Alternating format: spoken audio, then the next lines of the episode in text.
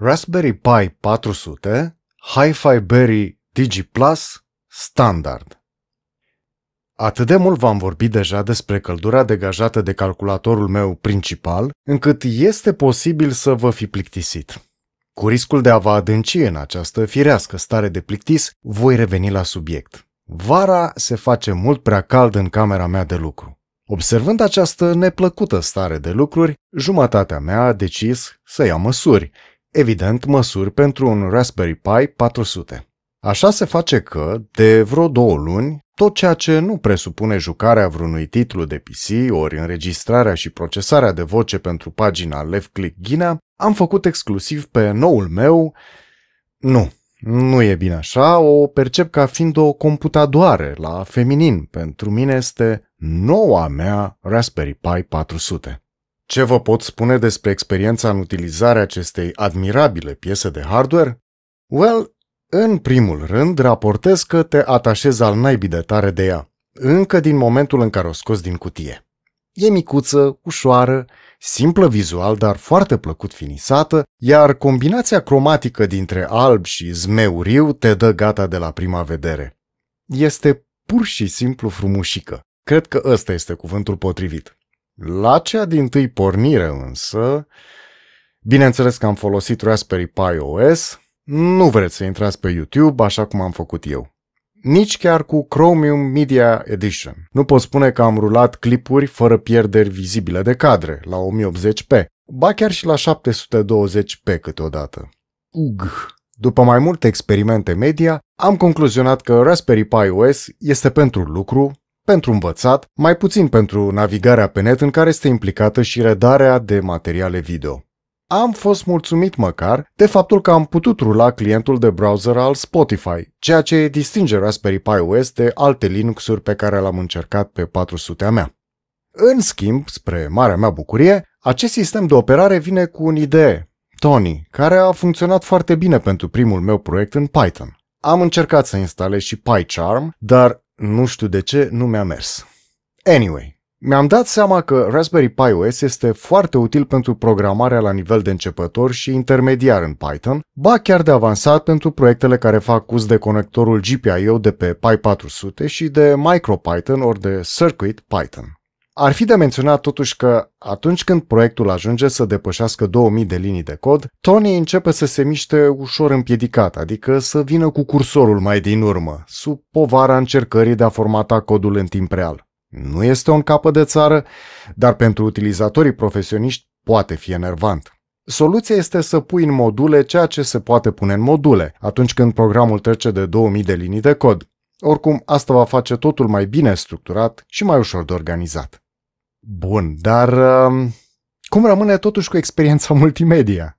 Raspberry Pi OS nu e recomandabil în acest sens. Asta e clar. Înainte însă de a merge mai departe, trebuie să specific una dintre cerințele mele, la care nu renunț nici în ruptul capului. Orice sistem de operare aș alege pentru Raspberry Pi, acesta trebuie să fie pe 64 de biți, ca să poată utiliza astfel întreaga memorie de 4 GB a Pi-ului 400.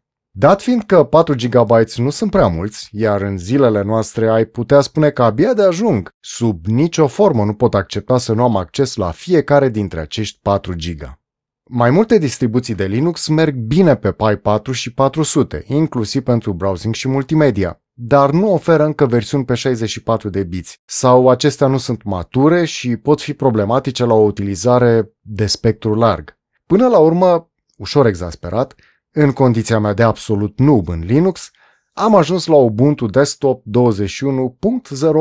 care este pe 64 de biți. Ei bine, acum clipurile video merg impecabil pe 720p, iar pe 1080p, dacă le pui full screen, în câteva secunde se stabilizează și nu se mai pierd cadre. Este drept că nu poți deschide multe taburi de Chromium, dacă este vorba despre site-uri care consumă memorie și CPU. Hai să zicem că până în vreo 7-8 YouTube-uri ar fi un maxim pentru experiență mulțumitoare de browsing.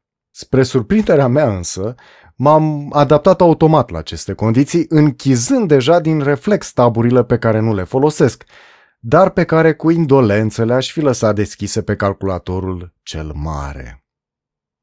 Șotul de zmeurată Sincer să fiu, Mărturisesc că sunt un pic uimit tocmai de această bunăvoință a mea în fața a ceea ce, până la urmă, este un downgrade semnificativ raportat la un PC mediocru din ziua de azi.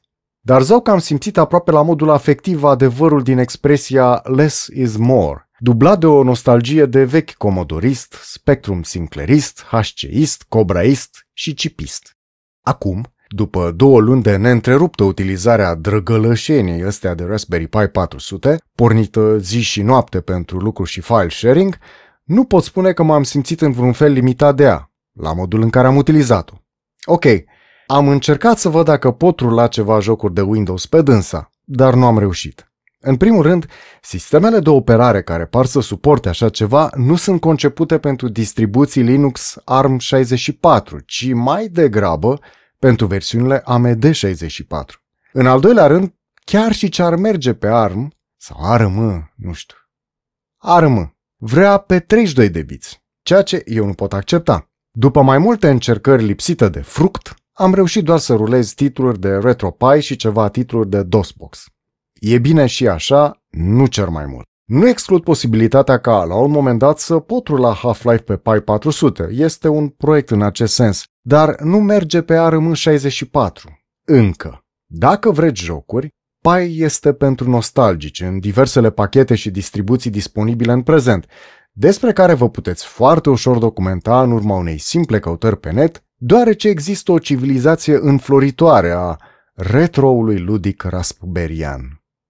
Pentru o mai ușoară utilizare, trebuie să vă avertizez totuși că vă sunt de folos cel puțin un hub USB 3.0 și unul 2.0 pentru conectarea diverselor periferice, inclusiv a unui HDD pentru stocare și a unui SSD pentru sistem. Deși tastatura încorporată a Pi-ului 400 e foarte plăcută pentru mine, am conectat și tastatura mea Logitech K120, la care am revenit întotdeauna, indiferent ce tastaturi mecanice am încercat. K120-ul este perfectă pentru orice, din punctul meu de vedere.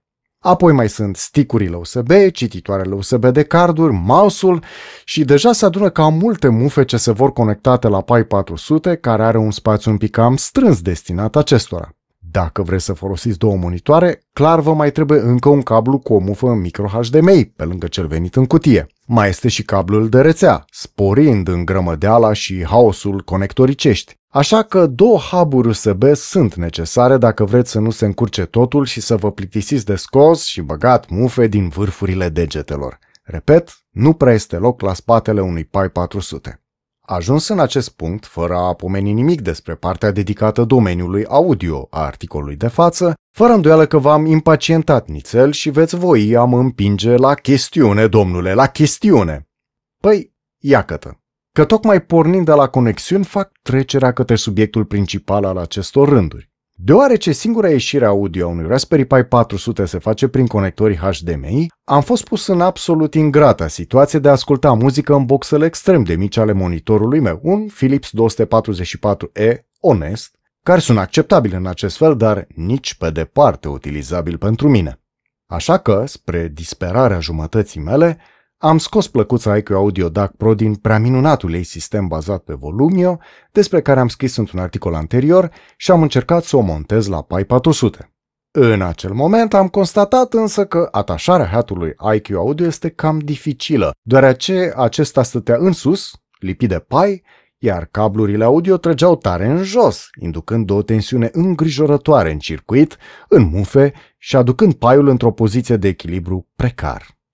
Da, un Pi 400 vine cu propriile provocări când este vorba despre haturi, dacă este să le conectezi direct la mufa de la spatele 400-ului. Practic, un hat de Raspberry Pi este făcut pentru formatul clasic al acesteia, de plăcuță pe care un hat se poate prinde cu șuruburi stând paralel cu suprafața paiului, nu perpendicular, în aer, precum la 400.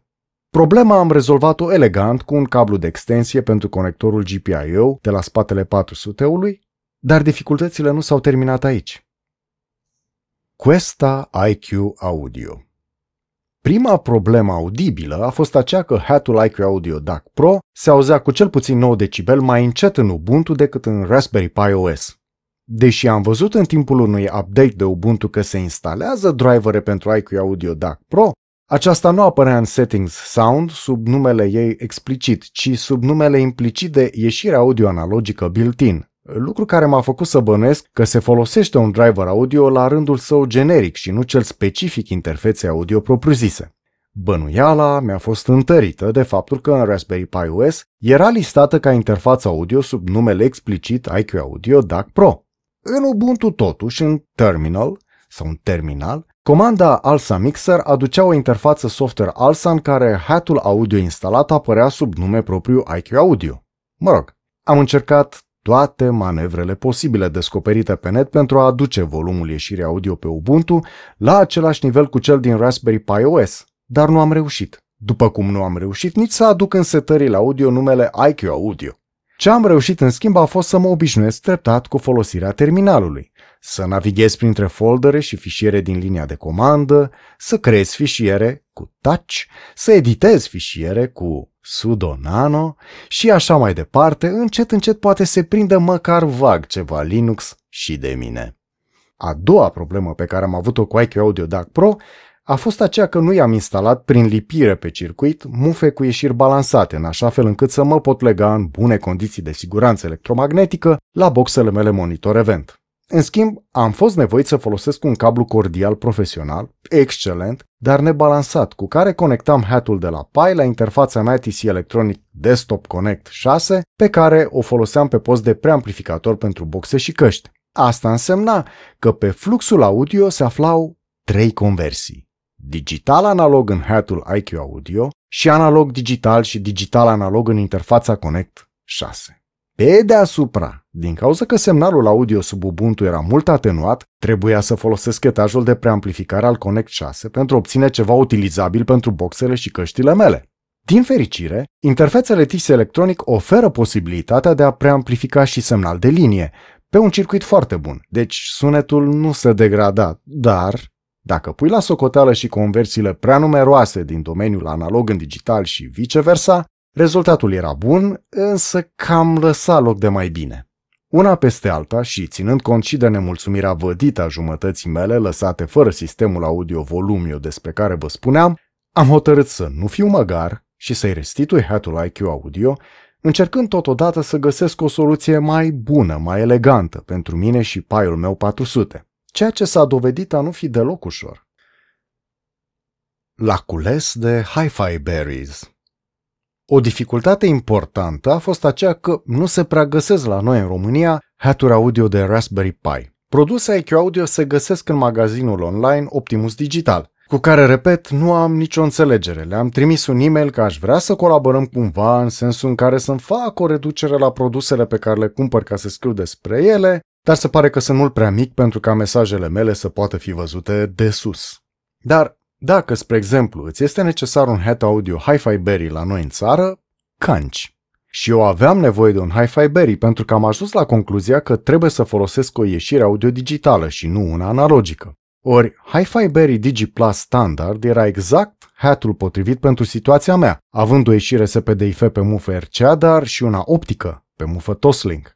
Dat fiind că am o interfață TIS Electronic Impact Twin ce are intrări audio digitale optice și RCA și poate fi folosită ca DAC de sine stătător, acel head de la Hi-Fi Berry este soluția optimă. Dar de unde să-l cumperi? Că în România nu-l găsești, chiar și după căutări pe piața second-hand. Din străinătate l-aș fi luat în mod normal de pe Farnell, dar din cauza Brexitului, prețul la care se adaugă taxe vamale și TVA bașca transportul a devenit prohibitiv pentru mine.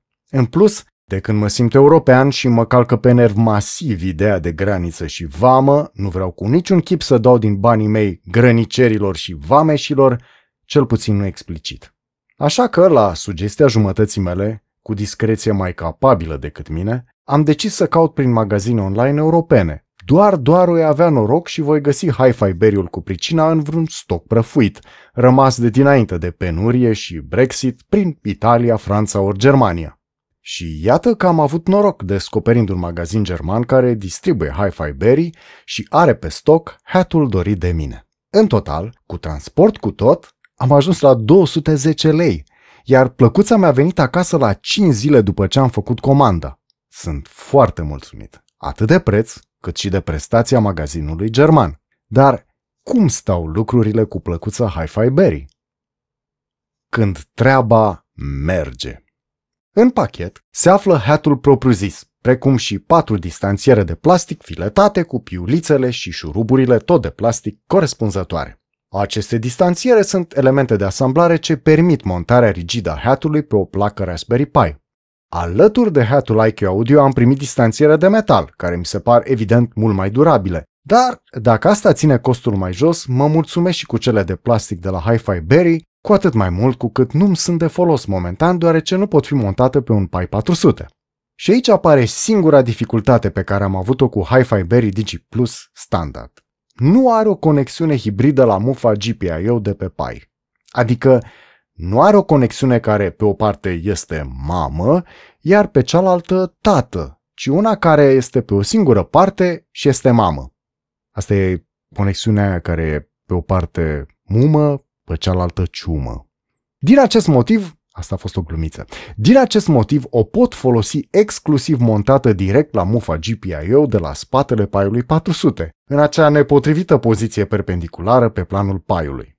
Cablul de extensie GPIO despre care v-am vorbit anterior acceptă numai mufetate din partea hatului, ceea ce îl face inutilizabil în acest caz. Din fericire, cablul optic care leagă hatul Hi-Fi Berry Digi Plus standard de interfața mea audio TC Electronic Impact Twin este subțire, ușor și flexibil. Motiv pentru care exercit o sarcină absolut nesemnificativă asupra plăcii hatului, astfel încât, cel puțin până găsesc un cablu de extensie GPIO potrivit, lucrurile pot rămâne foarte bine și așa. În afară de această mică problemă a montajului efectiv, Hi-Fi Berry Digi Plus Standard s-a dovedit a fi exact ceea ce mi-am dorit. În primul rând, după ce am urmat sfatul producătorului din documentația de instalare, editând fișierul boot config.txt, Ubuntu a recunoscut și folosit hatul Hi-Fi Berry fără alte probleme. Este drept că tot nu mi-apare numele Hi-Fi Berry în secțiunea Sound a panoului Settings, iar ieșirea este dată ca analogică built-in, deși ea este strict digitală și nu este built-in, ci adăugată ca hat. Dar mă rog, important este că sunetul iese impecabil pe ieșirea optică a Hi-Fi Berry-ului DigiPlus standard. Ba, mai mult, acum volumul sunetului este cel corect și în Ubuntu, nu doar în Raspberry Pi OS, fără niciun fel de atenuare. Sunetul pare bit perfect, se aude ca și cum aș folosi interfața TIS Electronic ca master al fluxului audio digital și nu ca slave al hatului Hi-Fi Berry. Ar mai fi ceva de discutat aici. Pe hatul Hi-Fi Berry DigiPlus standard se află un singur cristal generator de tact sau, mai ușor de înțeles, se află un singur ceas, în timp ce pe Hi-Fi Berry Digi Pro se află două cristale generatoare de tact, unul pentru generarea frecvențelor divizor sau multipli de 44.100 de Hz, altul pentru cele de 48.000 de Hz. În general, pe multe plăci de sunet profesionale am văzut soluția cu două generatoare de tact, corespunzătoare celor două frecvențe de bază în sunetul digital. E mai bine așa? E mai pro așa? Sincer, nu știu. Dar, din ce am înțeles, în cazul hatului Hi-Fi Berry Digi Plus standard, generatorul de tact este folosit numai ca o referință de către chipul Wolfson Microelectronics WM8804G, care este inima acestui hat. Iar chipul WM8804G este cel care folosește un sintetizator PLL pentru a crea orice frecvență de ceas digital este necesară, utilizând cristalul de cuarț de pe același hat numai ca referință, după cum am spus. Din acest motiv, în opinia mea și după cum mi-au spus urechile în timpul audiției, nu mi se pare că este perceptibil vreun resampling, ori că este în vreun fel afectată calitatea audio prin alegerea acestei soluții tehnologice. Ieșirea audio digitală a hatului mi se pare impecabilă, indiferent de frecvența de eșantionare folosită, fie aceasta multiplu de 44.100 sau de 48.000 de Hz. Pe de altă parte, trebuie să știți că Ubuntu și în general orice distribuție Linux bazată pe ALSA va avea o frecvență de eșantionare implicită a sistemului, iar materialul audio va fi reeșantionat la această frecvență dacă este la o alta. Eu sunt mulțumit ca utilizator de Spotify cu defaultul la 44.100 de Hz, dar această frecvență poate fi reconfigurată la orice altă valoare dacă este nevoie prin metoda pe care am găsit-o pe askubuntu.com. Este simplu, dar nu tocmai la îndemână să modifici de fiecare dată această frecvență în funcție de cea a materialului audio, în special dacă asculți fișiere la 88.200 sau la 96.000 de Hz. De asemenea, se poate edita și adâncimea pe biți implicită a sistemului, dar acolo este suficient să o puneți pe 24 de biți, ceea ce nu va afecta niciun fel audiția fișierelor pe 16 biți. Până un alta, eu sunt perfect mulțumit de redarea fișierelor la o calitate de audio CD, cu hatul Hi-Fi Berry Digi Plus standard. Pur și simplu, această plăcuță își face treaba impecabil, în așa fel încât sursa calității audio audiției muzicale este, până la urmă, dacul la care o conectați. Pe zmeură nu aude nimeni strigând. Pentru mine este miraculos felul în care, la un cost uimitor de mic, Raspberry Pi 400 la 470 de lei și Hi-Fi Berry Digi Plus standard la 210 lei, poți obține un mini computer cu care să-ți scrii textele, să programezi, să faci browsing și să-ți consulți e-mail-ul, să te uiți la filme, să asculți muzică la cea mai bună calitate. Toate acestea fără pic de zgomot, cu o emisie de căldură insignifiantă și cu un consum de curent incredibil de mic. De altfel, factura la curent mi s-a redus cu aproximativ 26% după ce am început să folosesc Pi-ul 400.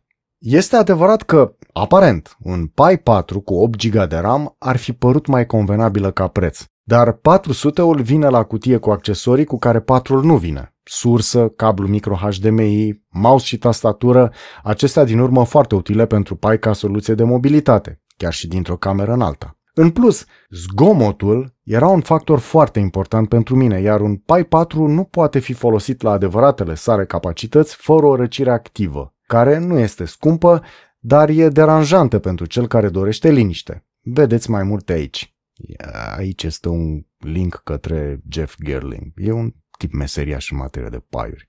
Mai trebuie avut aici în vedere și faptul că procesorul de pe Pi 400 funcționează la o frecvență cu 300 de MHz mai mare decât modelele Pi 4, cu o răcire asigurată de o soluție extrem de simplă și de inteligentă. O placă de tablă de aluminiu ramforțează tastatura încorporată, dar în același timp acoperă suprafața procesorului, pentru care funcționează precum o răcire pasivă foarte eficientă. Pur și simplu, Pi 400 este un Pi 4 overclockat care nu necesită răcire activă și nu produce niciun fel de zgomot. Ideală pentru audiția muzicală. Mă rog, acum, nu e chiar un Pi 4, e echivalentul unui Pi 4 overclockat, dar procesorul de pe Pi 400 este în mod nativ la frecvența cea mai mare cu 300 de MHz. Și aș mai adăuga aici o chestie pe care n-am scris-o în text, și anume că chiar cu o zi sau două a fost anunțat faptul că procesorul versiunea de ARM care este pe Pi 400 este trecută acum și către Pi-urile 4. Întâi a început cu Pi 4 de 8 GHz, dar în timp acest procesor clocat cu 300 de MHz mai sus și mai eficient se pare în ce privește răcirea, um, va fi instalat, va fi montat și pe toate celelalte modele de Pi 4. Dacă aveți un DAC care are o intrare audio digitală optică sau RCA, Hi-Fi Berry Digi Plus Standard este o soluție excelentă, atașată unei plăcuțe Raspberry Pi sau unei Pi 400. Pentru streaming audio headless, cu un serviciu de tip Volumio, vă este suficient o Raspberry Pi 0 din cea wireless, ca bază, iar dacă vreți să folosiți Pi-ul pentru mai multe aplicații, un model 4 sau unul 400 sunt numai bune. Hatul Hi-Fi Bear este ideal și într-un asemenea scenariu de utilizare, cu atât mai mult cu cât există clienți de Spotify pentru Ubuntu, precum Spot, cel preferat de mine.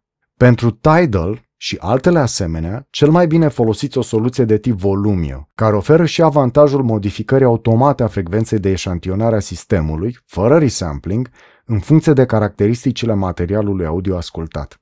Poate că, la momentul actual, după cum am spus-o deja, Aplicațiile pentru RM64 mai au de evoluat, atât calitativ cât și cantitativ. Dar viitorul pare foarte luminos. Raspberry Pi este pe val, cu o recentă infuzie de capital de 45 de milioane de dolari și totul pare să evolueze atât hardware cât și software, astfel încât un Pi și un hat audio precum cele Hi-Fi Berry sau IQ Audio sunt o investiție foarte atrăgătoare pentru utilizare, așa precum v-am arătat în prezentul articol. Este drept că, în continuare, nu prea sunt de găsit pe stoc plăcuțe Raspberry Pi în România, din diverse motive, iar cu haturile audio treaba stă și mai prost. Pi 400 încă se mai află pe stoc, totuși, iar haturi puteți cumpăra de la magazine online din Europa. Veți și la un preț foarte apropiat de cel din țară. Soluții sunt, Iar Raspberry Pi-urile vor fi tot mai prezente în viețile noastre, ale celor dornici de liniște și economie la curent, interesați să învețe ceva Linux și atinși eventual de nostalgia unui trecut în care un asemenea format de microcomputer era ceva de zi cu zi.